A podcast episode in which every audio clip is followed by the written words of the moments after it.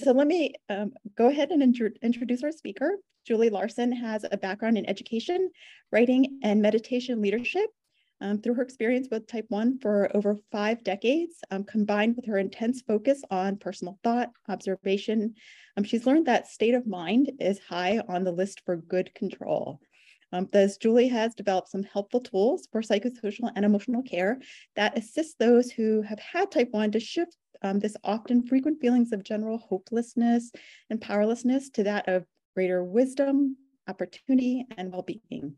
Um, with a little extra thinking about one's own thinking, Julie believes that you too can um, take your habitual angst about being a person with diabetes um, and flip it into a more satisfying place of personal empowerment. So I'm going to go ahead and hand the session over to Julie and just walk in the background. Julie, thank you for coming to speak to us today. You are very welcome. Can you hear me okay? Sounds good? Wonderful. Well, um, I'm delighted to be here and have so many people who are interested in claiming their power via the ideas that I have to present. And I'm going to start um, with a short story.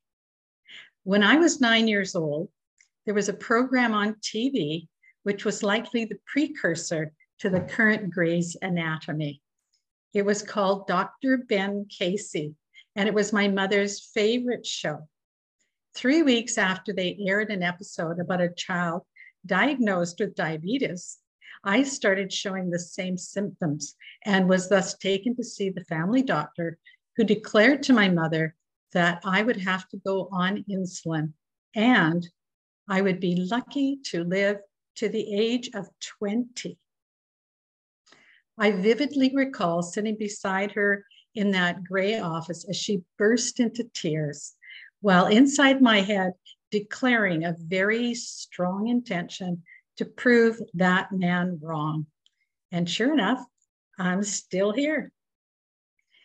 It is quite remarkable that when one puts their thoughts towards a goal which is backed up by strong emotion and resolve, that they can be extremely successful. I'm sure everyone here can give an example of how that kind of thought power can create a desired outcome. However, when it involves dealing with the often repetitious and frustrating self care of diabetes, that power seems to disappear. When I attended the July huddle on the topic of burnout and resilience, what I noticed throughout those important sharings was a deep underlying sense of powerlessness in living with diabetes. My heart went out to those who appeared to feel helpless and confused about their life with T1D. So tonight, I intend to offer a fresh perspective on how your thoughts and emotions can affect your personal well being and even your relationships. In order for this to work effectively, though, you have to want to feel good. You will need fresh resolve to think about your thinking and strengthen that underdeveloped muscle of thought in order to feel better about your life with diabetes. For fun, let's begin with an experiment. I'd like you to get really comfortable in your chair. Close your eyes for a few moments and simply relax while you focus on breathing consciously. In and out, in and out, in and out. Now, simply notice the first thought that pops into your head and notice how it feels. Is it a positive or a negative thought? Does it feel good? Or perhaps it is a judgment that nothing will ever change your feelings about being diabetic, despite noticing what you are th- thinking. Now come back, open your eyes, and pat yourself on the back because you actually noticed your thoughts. Most of the time, we don't pay attention simply because we're in a habitual mode of just noticing what is in front of us. Are you familiar with Einstein's definition of insanity? It is when you continue to do the same thing over and over and over again and expect a different result. As diabetics, tired of the physical upkeep, we do the same thing over and over, even when it is not creating the kind of results we want. So, here are some strategies to put the spark back into your thoughts and eliminating the boring reruns of type 1 diabetes. Consider that thoughts and emotions carry huge power. How many thoughts do you think in any given day? Any guesses? I looked it up on the internet and it states that the experts say anywhere from 6,000 to 60,000 thoughts run through your head in any given day. And do you know that your thoughts actually determine what you are feeling on an emotional level?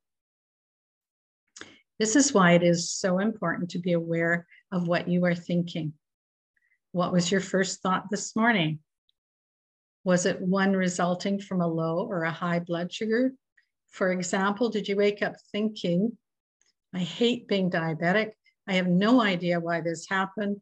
Or was it more like, okay, I'll figure out what caused the high or low after I treat it. I'm just glad to be alive.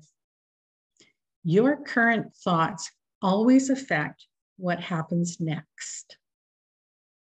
Once you have recovered from your low or your high, you can choose to calmly ponder what may have caused it.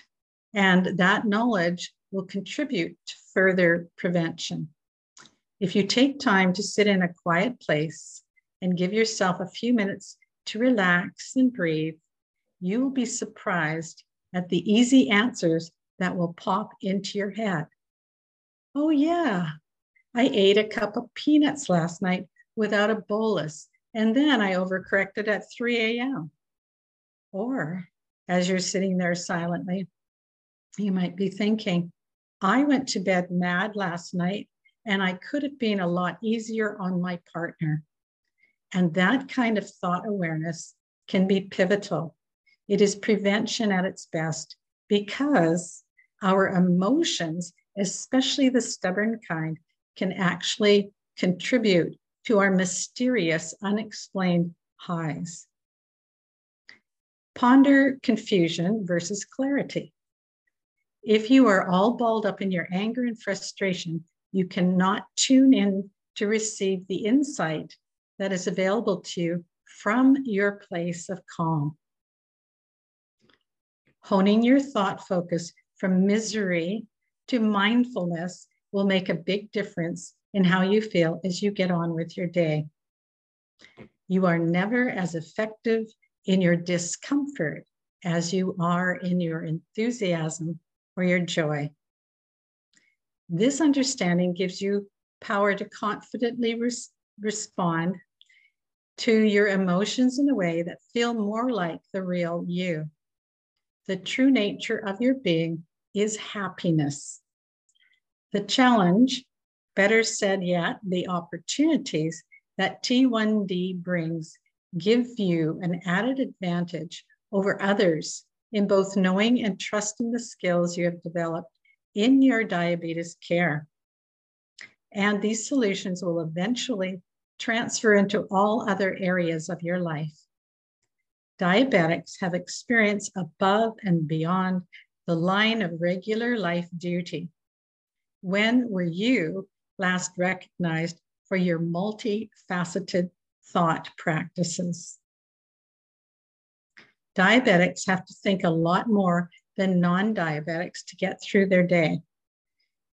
They not only have to live their life like everyone else with family, work, and responsibilities to juggle, but On top of that, they have to develop skills for maintaining their digestive health. Nothing they eat can be taken for granted. And sometimes T1Ders forget that they are constantly processing multi level choices and get overwhelmed by it all, especially when family is added to the picture.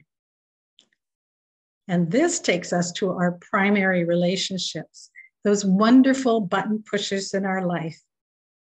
In the July huddle, someone gave the examples of her partner accusing her of being angry when her blood sugars were high. This infuriated her. She got angrier, and that most likely contributed further to her high glucose. Defensiveness is an important response to pay attention to because it indicates an emotional nerve has been hit. The anger she had directed at him was actually anger with herself for not having better control and or willpower. When you get clear on your own feelings, you no longer need to blame others. It's not easy to do in a high glucose moment, but with time to think, a great conversation could follow. Something like, I was angry because you were right. A high blood sugar is awful. I don't feel like myself at all, and I lash out. When I can't think, it would help if you supported me in correcting that high. And then present a list of the steps to take that your partner can assist you with. So I'm suggesting here that you keep a personal list handy. For example, ask your partner to help you, especially when you're got the fog going on in your head, to assist you with a finger poke or a pod check or a scan or um, check for an insulin leakage, bleeding, bruising, and if everything's okay, to take an appropriate bolus. And also, um, at least in my case, I always suggest if your blood glucose is over 15, take a designated amount of units of fast acting insulin manually to start working as I take time to replace my pod. It all just takes a long time to absorb when you've got a new pod going. So it's important that you include all your specific instructions to your helper. It's worth the time it takes to write that out. In this way, you are prepared for the you are prepared for those brain fog occasions. Your partner feels useful, and you may even feel appreciated, or you may even feel appreciation for them. By doing this, you become an active responder and are well on your way to becoming a conscious uplifter to yourself and to others. It does take practice and a willingness to add more joy to your life via the diabetic ex- experience. Another good example was the woman from the July huddle who told her story of caregiving a parent with dementia who was very, very critical of her she felt powerless to do anything right in the eyes of her mother. This daughter's lack of personal objectivity to change the scenario was likely the result of years of self judgment, which created her current feelings of being without power or freedom. Because she was stuck in a belief that she had no choices in her diabetic world, she unintentionally transferred that sense of helplessness into her role as daughter. This can happen easily, even if we are not aware of how our personal power has been affected. We always have choice in how we think and respond to blood scans and to people. Her solution might have been to reach out to the network of home caregivers to obtain strategies for relief. If you do not take care of yourself first, you will become unable to care for others effectively. This applies to all of us, diabetic or not. When you do not feel in control of all aspects of your life, it is easy to take others' comments or behaviors personally, even when they have no intention to push your buttons.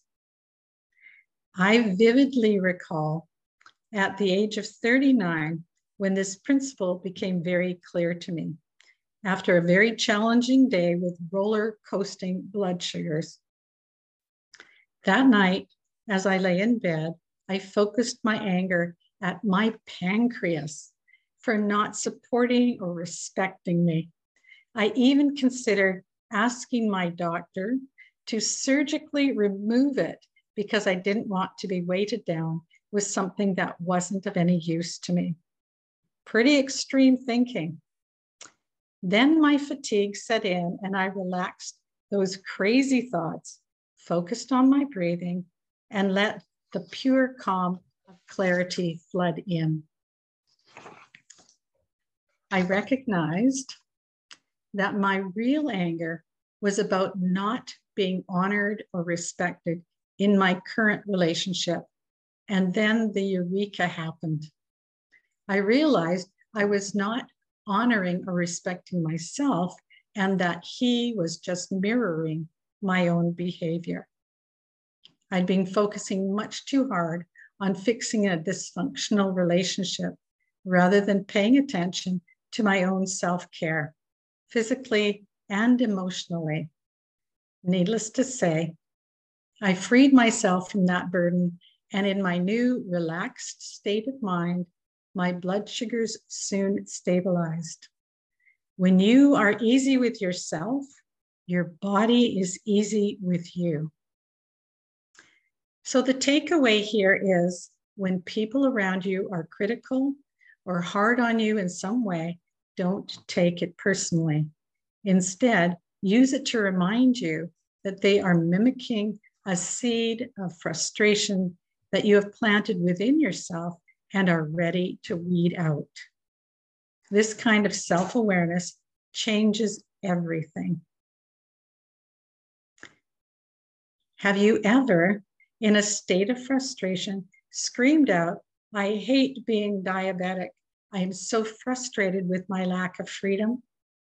I'm sure a few of you have. Expressing your anger in the moment is healthy and feels powerful. It feels like relief and release. But the anger and relief are only temporary forms of thought power, and the benefits don't last long. So consider these thought options. If you are thinking, I have been diabetic for a long time and I simply hate it, it is helpful to upgrade little by little you're thinking about that state of mind. For example, a next line you could say is diabetes takes time, but I always figure out how to get my sugar back under control. Sometimes it takes a while before I feel like myself again, but I eventually do. I really enjoy being alive, and for the most part, I am grateful for my health. There are so many things to look forward to, and they always feel better when I am confident rather than feeling hopeless about T1D. I've learned some pretty powerful skills from my T1D experience that I can translate into other areas of my life. It feels good to be able to cope well in a world of challenges that I mostly see as opportunities now. Isn't that what the Survivor series is all about? I get what this is all about. I really do enjoy a good challenge. Now, there's a big difference between that first thought of, I hate being diabetic, and I get this. I know how to take care of myself. So, in summary, I would like to suggest a few ideas. Feel for the relief. Find more moments of appreciation that will give you a glimpse of who you truly are. reduce your complaints, give your brain some new stuff to think about, imagine, daydream, sleep more, listen to music, quieten your mind, slow negative thoughts, deactivate your worry because the true nature of your being is peace, joy, love, and fun. You do not need to have perfect blood sugars to feel good. Feel good first. Consciously give yourself the freedom to feel as good as you mean to feel. Here's a quote from Wayne Dyer When you change the way you look at things, the things you look at change. T1D is not contagious, but attitude certainly is. Consider who is watching how you live your life. Your children, perhaps, your friends, your partner. Who are you influencing with your current behavior? Is anyone confused by you or avoiding you in your frustration or anger? What truly matters to you? Misery or and complaint or a focus on well-being for all? Your new mindfulness is guaranteed to positively affect everyone in your household. Disempowerment is more of a disability than any physical illness. Remember that you are fine where you are and ready to move forward. And when you feel stress moving in, stop, breathe, and relax to feel new clarity and power sweep through you as you take control. So, is this just a pep talk or an essential life skill to wrap your thoughts around? Why not choose to be an influencer for others and an uplifter to self simply because it feels good? Notice how when things go smoothly, they continue to go smoothly. Feel good and trust your expertise. Make things as easy as you can. Develop your strength in being solution oriented. Transfer those T1D skills to everything in your life. Appreciate the little things. Be delighted with one day of good control or a three day stretch where you don't have to change a pod or a sensor. Your power to be happy is crucial to your well being. As you tweak your way of seeing life with type 1 diabetes and make yourself the reason to get back to the real you, you can toss the confusing resentments about the illness and become the powerful thought influencer that you were meant to be. So that's my basic message. And I have four points of um, importance I can go on with, but perhaps you've listened to enough and you would like to make comment. Any thoughts? Trisha, advice, please. Sure. I mean, Julie, why don't you, um, you know, can you talk about you know you've come to a place and every time i hear you it's so calming okay it, it, really i think my blood pressure goes down five points every time you talk but can you can you share um you know a time when things were really rough for you you know and and and why you looked to meditation like you know what what triggered you to really think you know what i got to make changes because things are i'm not coping the way i want to cope Certainly. Yeah. And um, I'd love after Julie talks, I'd love to hear other people's worst time just because I think that those are the those are the situations in life that make us try to make changes. That is for absolute certain. Um, I think you know, because I've been diabetic for so long, I can't remember not being diabetic. It just becomes a matter of life. It's a matter of fact. It's a way of being. So initially, once I got married and had children, the pregnancies were quite difficult. And, you know, that really motivated me to have tighter control. But at that point, we didn't even have uh, a finger poke method to test. It was going to the hospital laboratory once a month. So it was hard to get a good read on how well I was. But in, I think it was 1981, the first um, finger poke mechanism came out, and that changed everything for me. But then I became um, overzealous and, of course, was poking my fingers way too often. So you can go from one extreme to the other um, quite quickly without even realizing you're doing that because you just want to feel good. So, um, you know, I was in the teaching business. I I got an insulin pump and I wore that to school, and I was teaching teachers about how to deal with their diabetics in the school system. And that was all going really well until about 1995. That was my crucial awakening, I suppose you would say, where things got so bad that I had to take time off from teaching. And a friend of mine suggested that I focus on meditation because my body was not um, in very good shape. My nervous system was breaking down, and I was really, really sick. So I slowly learned how to meditate. And over time, I found that I couldn't start a day without this quiet time just to center myself, to clear my thoughts, and to allow the clarity to come in. And I found that answers would pop in instantly to the questions I'd been pondering the day before or that night.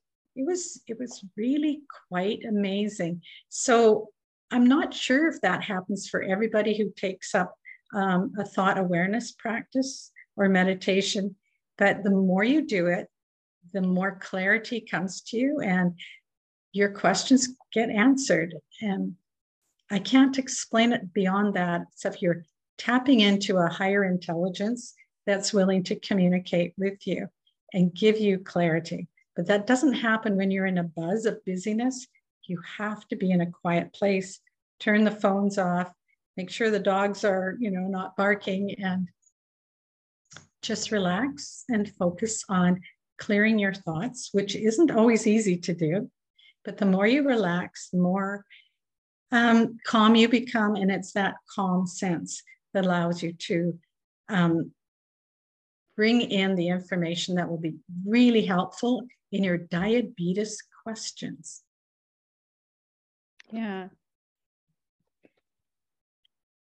Does anyone else have something, a, a, story they'd like to share when things were really, really rough or something happened in your life that kind of scared you to want to start thinking about it doesn't have to be changing your management and overhaul but just thinking more about just everyday decisions you make about management or your health or anything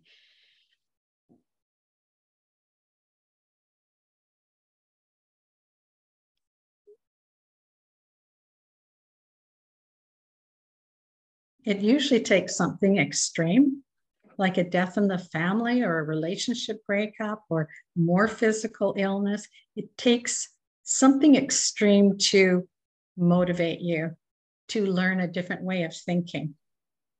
And then once you learn that new way of thinking, then you find your symptoms relax or the stress leaves you or things just fall into place more readily.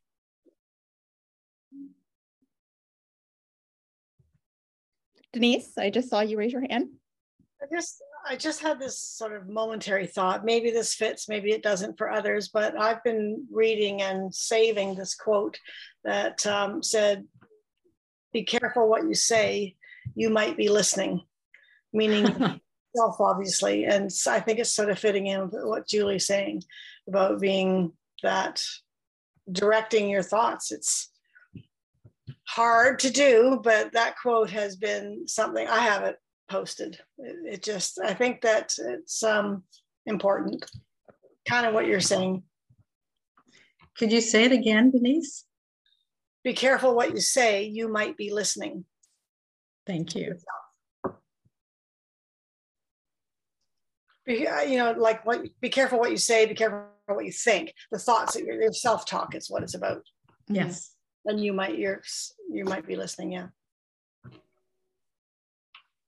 I, I'm going Jerry? to I'm going to chime in. So in 2000, I saw my sister in 1999, and she came to my daughter's bat mitzvah. And in 2000, she was diagnosed with ovarian cancer, probably, and died 11 days later. And it, it was a very sad time, but it just kind of changed our whole everything. It was that you live for exactly today. Today was the last day. By this time, we'd already had a child with type 1, and my brother had had cancer, and you know, there's only three of us. So um, it was a small group, and I just decided that I wasn't going to worry about it. I was going to be full force ahead. And you know, sometimes you come to a fork and have to choose one or the other. Doesn't mean the one path or the other is easier. Usually, they're both really hard, but you have to decide and make a conscious decision.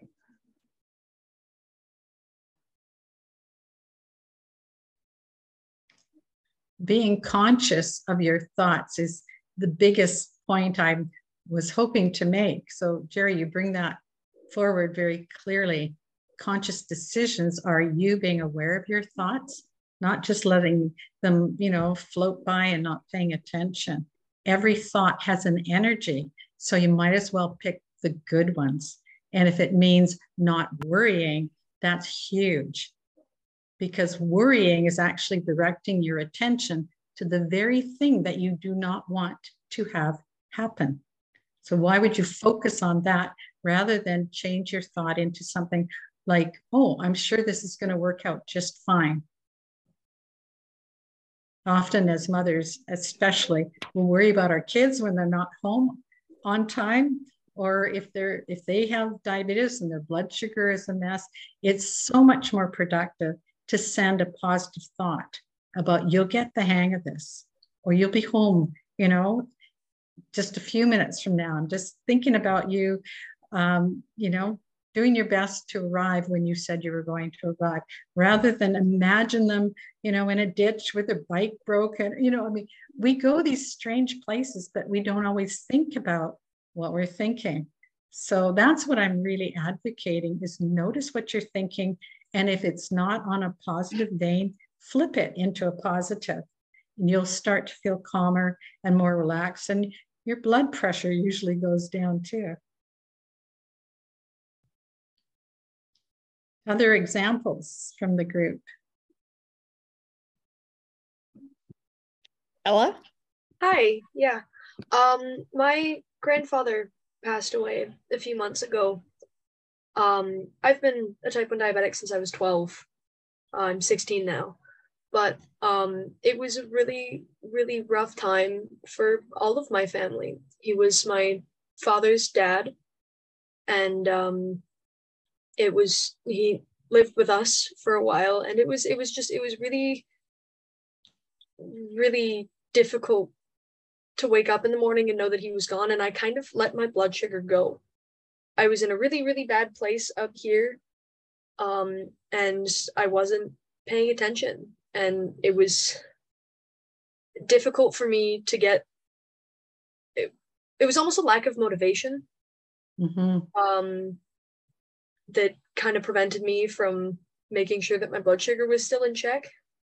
And it it wasn't a kind of inside myself thing that got me back out of it. It was, you know, he wouldn't have wanted me to let myself go like that because he's not here anymore.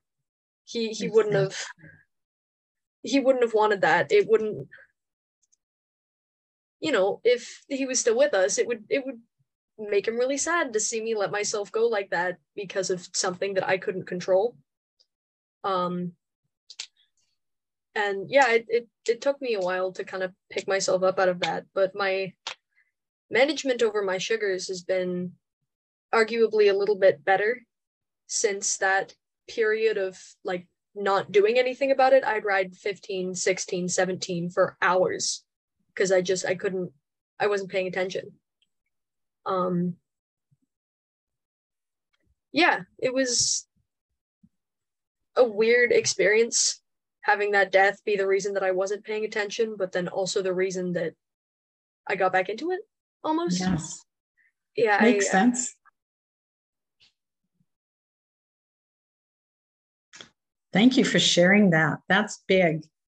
And that makes um, such a difference to know that even though we go off the wagon for a little while, that in itself is a teaching tool because when you get back on, you feel so much better. And then when your mind is clear, you feel support from all levels.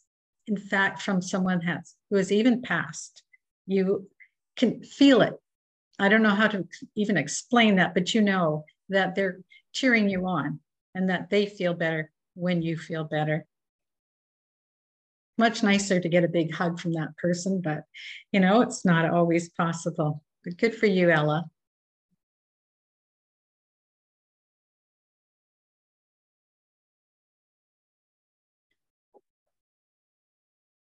Rick has something?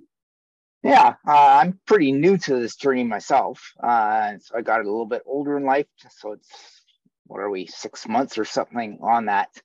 Uh, so very new. Uh, appreciate what you have to say because, uh, uh, you know, just recently my wife uh, said to me, "You seem so ornery about your blood sugars all the time," and I, uh, I took that personally actually, and it kind of upset me a little bit. Uh, but uh, now I'm thinking, okay, that's something because I'm wrestling with that myself.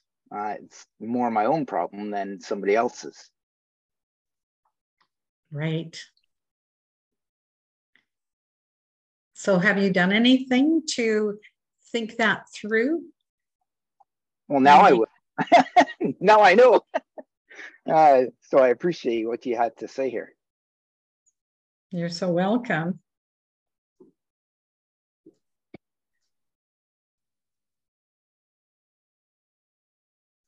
You know, I think often family members really um, are trying to help. Um, I, I, you know, most of you know that I talk with so many people with type one, and I have for years.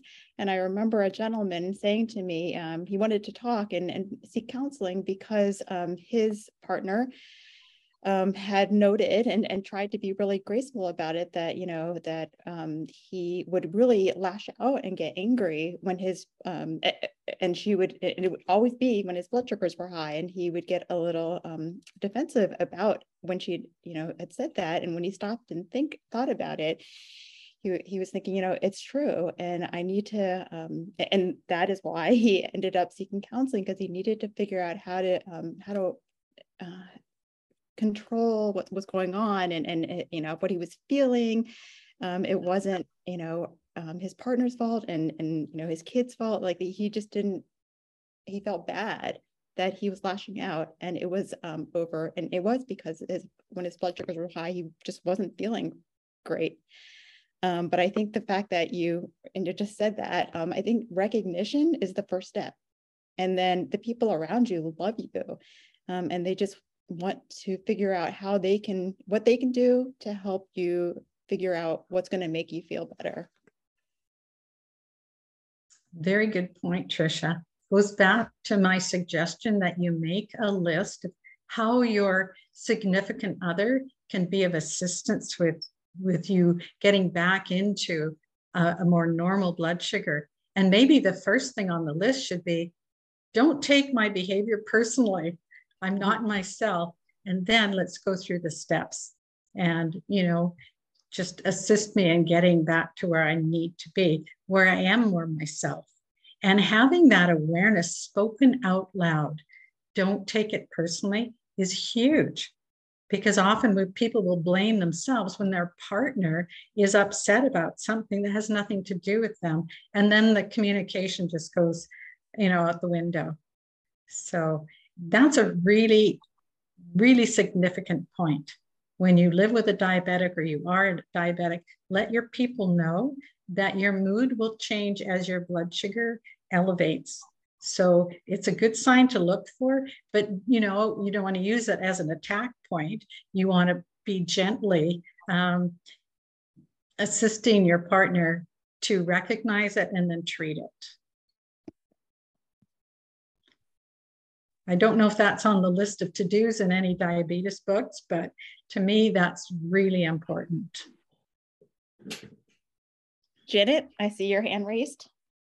Uh, yes, and it also uh, people who, when your blood sugars drop, and I have always, fr- from being a diabetic for the length of time I have over 50 years, I get very, very crabby and very ornery with low blood sugar. And mm-hmm. mine would drop very quickly uh, without a lot of warnings. And so I found that, um, as you say, Julie, just um, communicating with people about what it is. And, um, and when my husband would say to me um, something about your blood sugar is low, my first answer was always, no, it's not. And, you know, mm-hmm. that was, no, it's not. And so he, I finally said, maybe it would be helpful if you just said, I think you should check your blood sugar. And mm-hmm. uh, and then every time he would say it, uh, I would go check my blood sugar and be thinking to myself, oh, he's always right. Like, and it's always right. But that helped. But um, I think also having um, had a doctor, just communicating with people about what you go through and what it's like as a teaching tool to them so they do understand because um, i had many friends even before blood testing machines were around and uh, would say like you were just you're just like a different personality when your blood sugars go i didn't know what to do or um, i knew you were i knew something was going on because i was not like you at all. And um, even some nurses at a hospital once said to me uh, it was when I was having some really unstable blood sugars with a pregnancy, and um, they she, they said, I would like to take a video of you because you are like a stubborn two year old. And uh, so just those and just communicating so that people around know and they know what to do. I used to always tell friends around, you know, this is if my blood sugar is dropping, this is what I'm like. I used to tell my classes too when I was teaching, and the kids would all be watching and especially if I got crabby at all.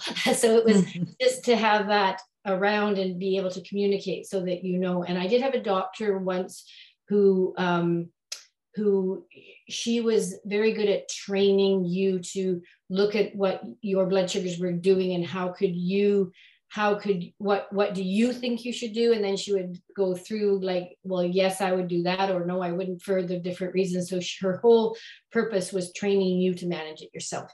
And i think that was a real changing point for me. Um, with the with the management of the diabetes just to have better control. And i i would say for the time before we had blood testing machines it was just so difficult to keep your blood sugars under control when you didn't have that. And um, and yes and jerry the ones that i had in 1980 they were checked against the lab and they were they were fairly accurate and, but the really? first ones were quite big and then they got smaller but that was because i was pre- i didn't have one in my first pregnancy and i did lose a baby and oh. and then the next pregnancy uh, and john was born in 81 so i had a blood testing machine and that made just a huge huge difference when you when you feel like you do i think before that with the urine tests it was just you, what your blood sugar two two hours mm-hmm. ago, and it was just that you did feel out of control with your management, and so I think some of those things help too, and just thinking the positive thoughts that I can.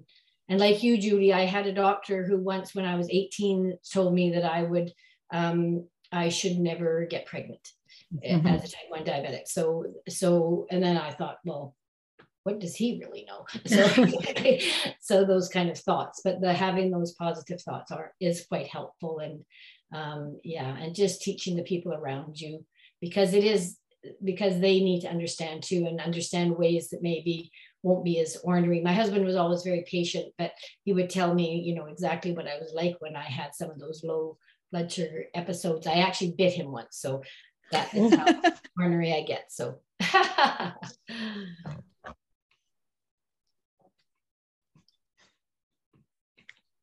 I think a discussion on, you know, if I lean over to try to bite you, you might want to check my blood sugar. my son raised his fist to me, and you have to know me to know how that's not going to happen. And it took me a minute to think, oh my God, he's low. Um, and you and training people around people around him to know that if Aaron became like this, it's not Aaron, you have to get some food into him. Mm-hmm. You know, and a, a, lot of it is the training. Um, we have a philosophy in my house that we will argue about absolutely everything else, but never diabetes. And that is a fundamental law. Yeah.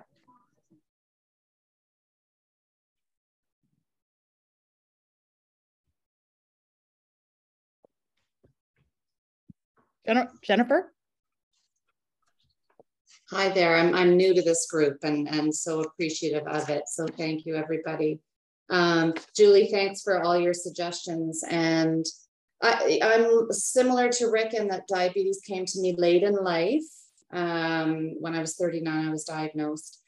The thing I would maybe add on top of what people have said is, you know, there's so much fear I find with with diabetes, and and I think that's important for family members to understand because what I find with my husband and, and some family members is that that depth of like you can't know what I'm going through right now and how scary it is to have a low um, is something that's just impossible to understand unless you've been through it. And so I, I think it's really important what people have said about educating family, but and friends, but also just if I'm crabby, maybe sometimes it's okay too. Mm-hmm. Like we have a burden and and I love being aware of our thoughts, trying to change them, countering with positive. I have a lot of room for growth in that area.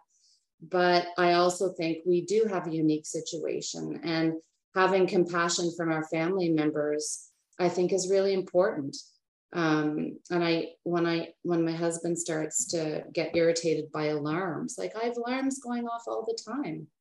And that's exhausting for me and for him i'm sure. So just maybe that check in of okay this is difficult. This isn't easy. And um and i just think that's I, I feel like that's important. If we're crabby i think sometimes we deserve to be. Um and i just i don't know just my take on it. I don't want to us i don't want to feel like we can't be or that it's not us. You know it is diabetes is a little bit mm-hmm. of us too. So uh, maybe i don't know just thought i'd throw that in as something to toss around as well. No i, I really appreciate what you've said jennifer. Um, i agree.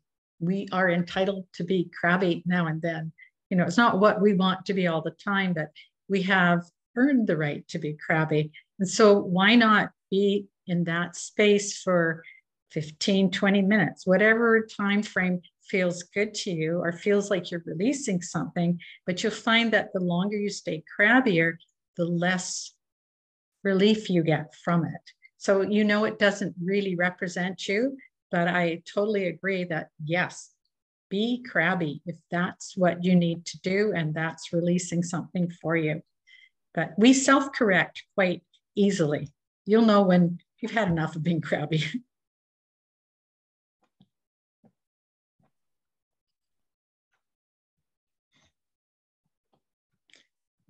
Are there any other comments? I'm, I don't see everybody on the board like you do, Tricia, so you'll have to let me know.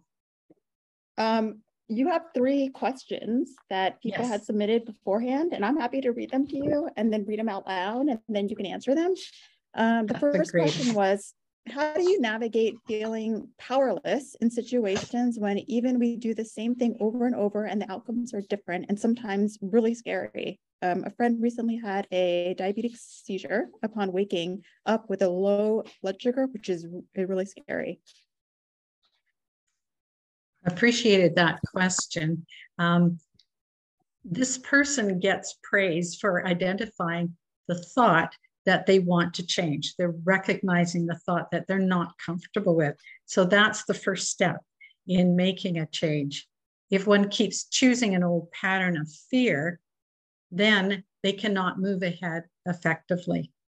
So I would ask if they believe they were capable of reevaluating the situation and applying some new clarity to it.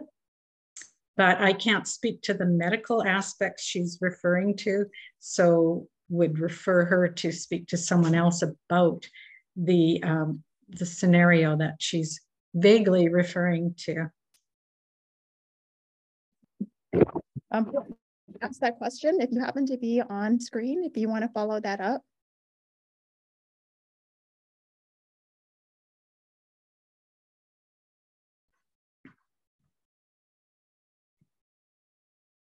Okay, um, your next question is, um, when my usual routine is out of place, I get really angry. Why is this? Another good question. Um, again, this person gets points for noticing their old pattern of anger and their desire to change it. Consider that anger is an expression of fear that you will not be able to manage the change.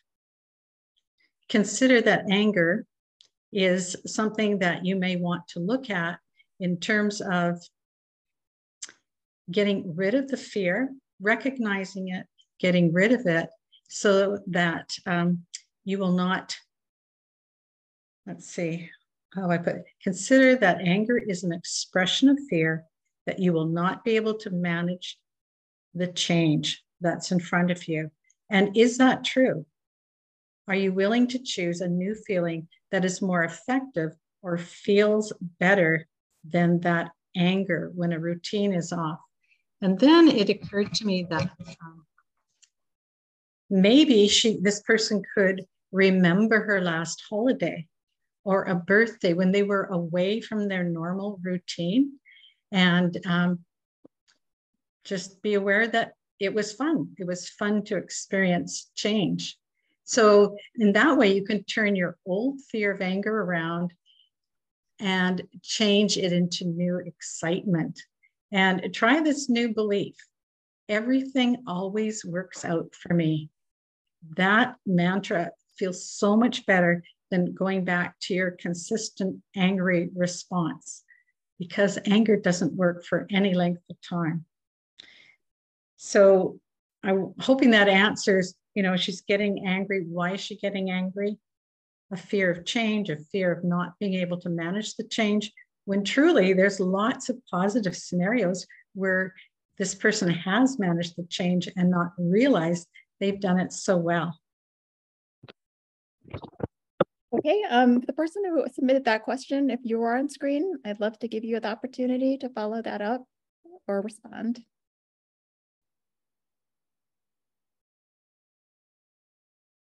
Okay, and your last uh, question that was submitted anonymously. Do you have any strategies to help with addressing self-doubt about ability to perform professionally when confronted with brain fog, particularly in situations where intense focus concentration, um, creativity, and organization is needed? So I'm guessing this is in a work setting when you have a really bad low and you really don't have the room to have a bad low. Mm -hmm. So this person, in my perspective, is obviously very good at the job that she's doing. But the self doubt probably goes back to a low or maybe a, a high blood sugar experience where she was embarrassed. My strategy for avoiding brain fog is to monitor my own blood sugar every 20 minutes with a scanner or a finger poke for the hour or two before my meeting is taking place in order to assess the trend that I'm on and then give um, a bolus or have sugar tablets handy. So when you're monitoring it, you can see the pattern of where you're going, and that is so wonderfully preventative.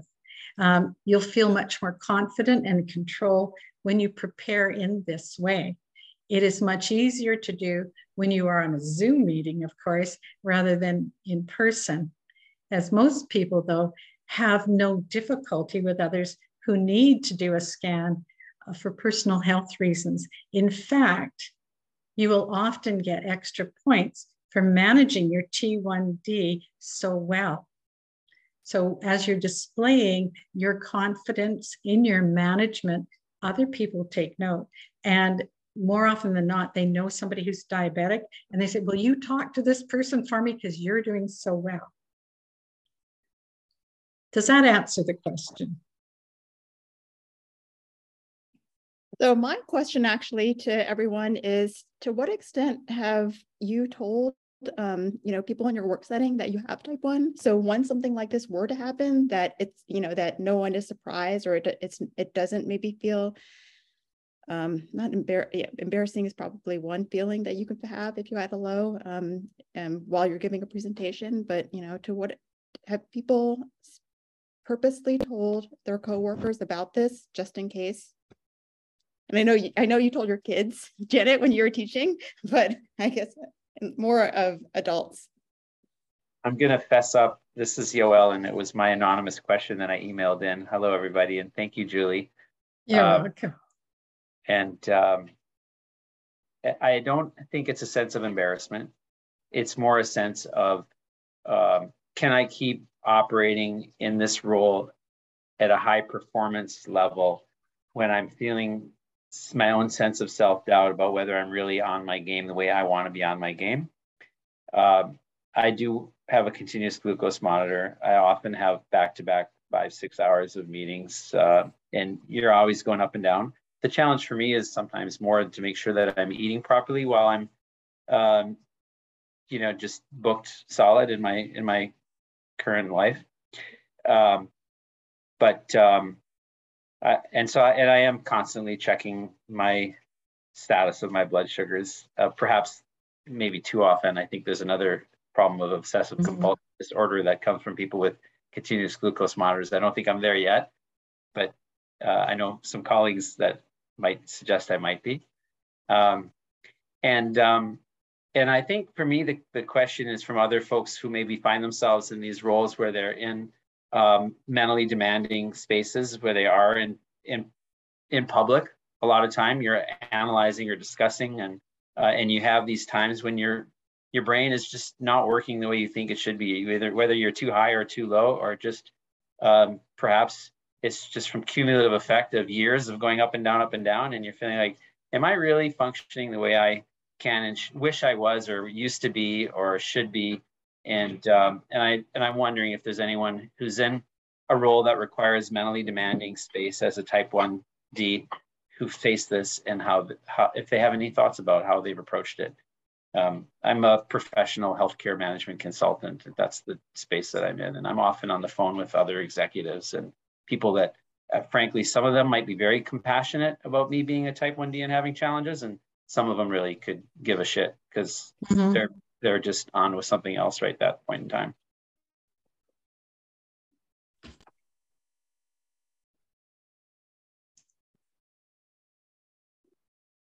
I have a few ideas, but I don't want to take all the space. So that, just to clarify and to see if any collective wisdom on those on the phone. Mm-hmm what I would suggest for you is to, you know, tweak up what you're doing in a way that, for example, if you're on a phone call, it's a long call, can you use a speaker phone and snack in between?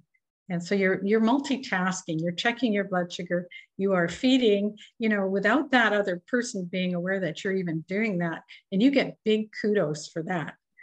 It's not easy to do what you're you've described. The other thing is if you have um, the, the choice to take some time off, maybe two or three weeks, and just notice the difference between how well you feel during that time off where you're much more easy about, you know, taking care of your your food needs and your insulin requirements and all that so you can make that comparison because living in a high stress job is exhausting, it's debilitating. It's not what I think most people would choose if, if they had a choice. But you don't know unless you've made the comparison. It sounds like there's something within your job that really um, is important to you and you enjoy doing it, but you don't want to sacrifice yourself in the process. So having t- a time frame just to compare, what is it like without this stress behind me? What is it like with the stress? Can I modify the stress or sneak in what I need to do without other people getting annoyed or, you know, becoming aware of it? Or, I mean, you really have to put yourself first. What's the best choice for you?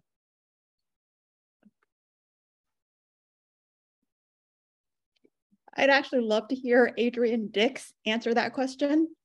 Yes. given that he's on all the time, you know, like he doesn't have a choice of whether he's being interviewed or not. And I'd love to hear when he goes low, what, you know, I haven't seen him kind of go into brain fog that I could tell, but, you know, I gotta wonder. Um, also, I think you have to realize that I have my both of my kids are in very high pressure jobs where they're on meetings a lot, and they are not type one diabetic. However, um, sometimes there's other people who have other reasons that they could go into a brain fog as well and it's not to do with type 1 diabetes and like if they have a child who's really ill that they're worried about or um, um, just you know or or you have not slept well the night before or you've been sick and you're on the call. So i think you've got to realize that it's not like there's many reasons that people can go into a brain fog other than type 1 diabetes and um and, you know and i i I uh, I did tell colleagues around me that I about the diabetes as well, but with teaching and you're in front of kids, so you so you are, but you also have parents sometimes coming in as well, so you are there. But um, just to, but I I understand that because I've talked to my kids and they're in jobs like that where you're on on the call and you have to go through that, and I can see you're you're uh, wondering whether you're on there, but um, it sounds like you're doing what you need to do for for keeping at that level and just think that it, it, there's other people that could be going through that on the phone calls you're on as well with other things happening in their life too. Yeah, I've also Jerry? wondered about Adrian Dix. I also wonder if it isn't an opportunity to change the culture. I think that, you know, I see my kids and um, their age group are changing the culture. They no, no longer want to work the hours. They want to often work from home. They're not after the big house and the fancy car in the same way perhaps my husband and I were, so that their culture has changed. My son is an aerospace engineer and he is in high powered meetings. And he has always been very open about his diagnosis and his requirement to eat. And I believe that he has changed his culture.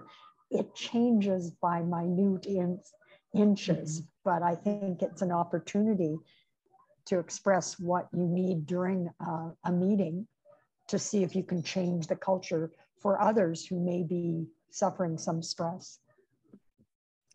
Mm-hmm. So, yeah, thank. Uh, yeah, you're probably trying to wrap up, Tricia. Yeah, I noticed that it's 706 or about six minutes um, after, but um, I wanted to thank Julie um, for being our guest speaker. Um, again, every time you speak, because um, you've spoken at least two or three times, um, it really does bring my blood pressure. I feel like you're just an intervention in and of itself.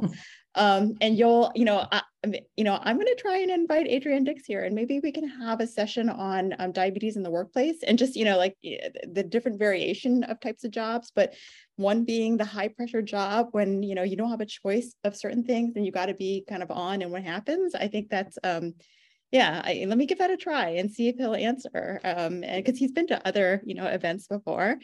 Um, yeah. That being said, um, you know, I really encourage everyone to give us ideas of what topics you'd want us to host. Um, you know, in the next uh, up in the upcoming huddles. Our next huddle, actually, those of you who, who attended last month, it was on navigating clarity um, for those who use Dexcom. And so that session seemed to be so popular that we had other folks who use um, um, Freestyle and Medtronic want to have the same session, but for their sensors than CGM. So um, on December 1st, our next session is going to be on, um, you know, looking at, um, you know, those types of platforms um, and dashboards for Freestyle um, as well as Medtronic. Um, so excited about that. Um, but again, Julie, thank you so much. It's been such a pleasure and I feel so privileged to have you part of the huddle um, because you bring in topics that, you know, are sometimes really hard to talk about because um, I yes. think it, you know, you have to be exposed and be willing to be vulnerable to share some of these things or acknowledge some of these things. Um, thanks everyone. Have a great night and um, hope to see you on December 1st if you use Freestyle or Medtronic. All right. Bye-bye. Thank you, Tricia. It's a pleasure. Bye-bye.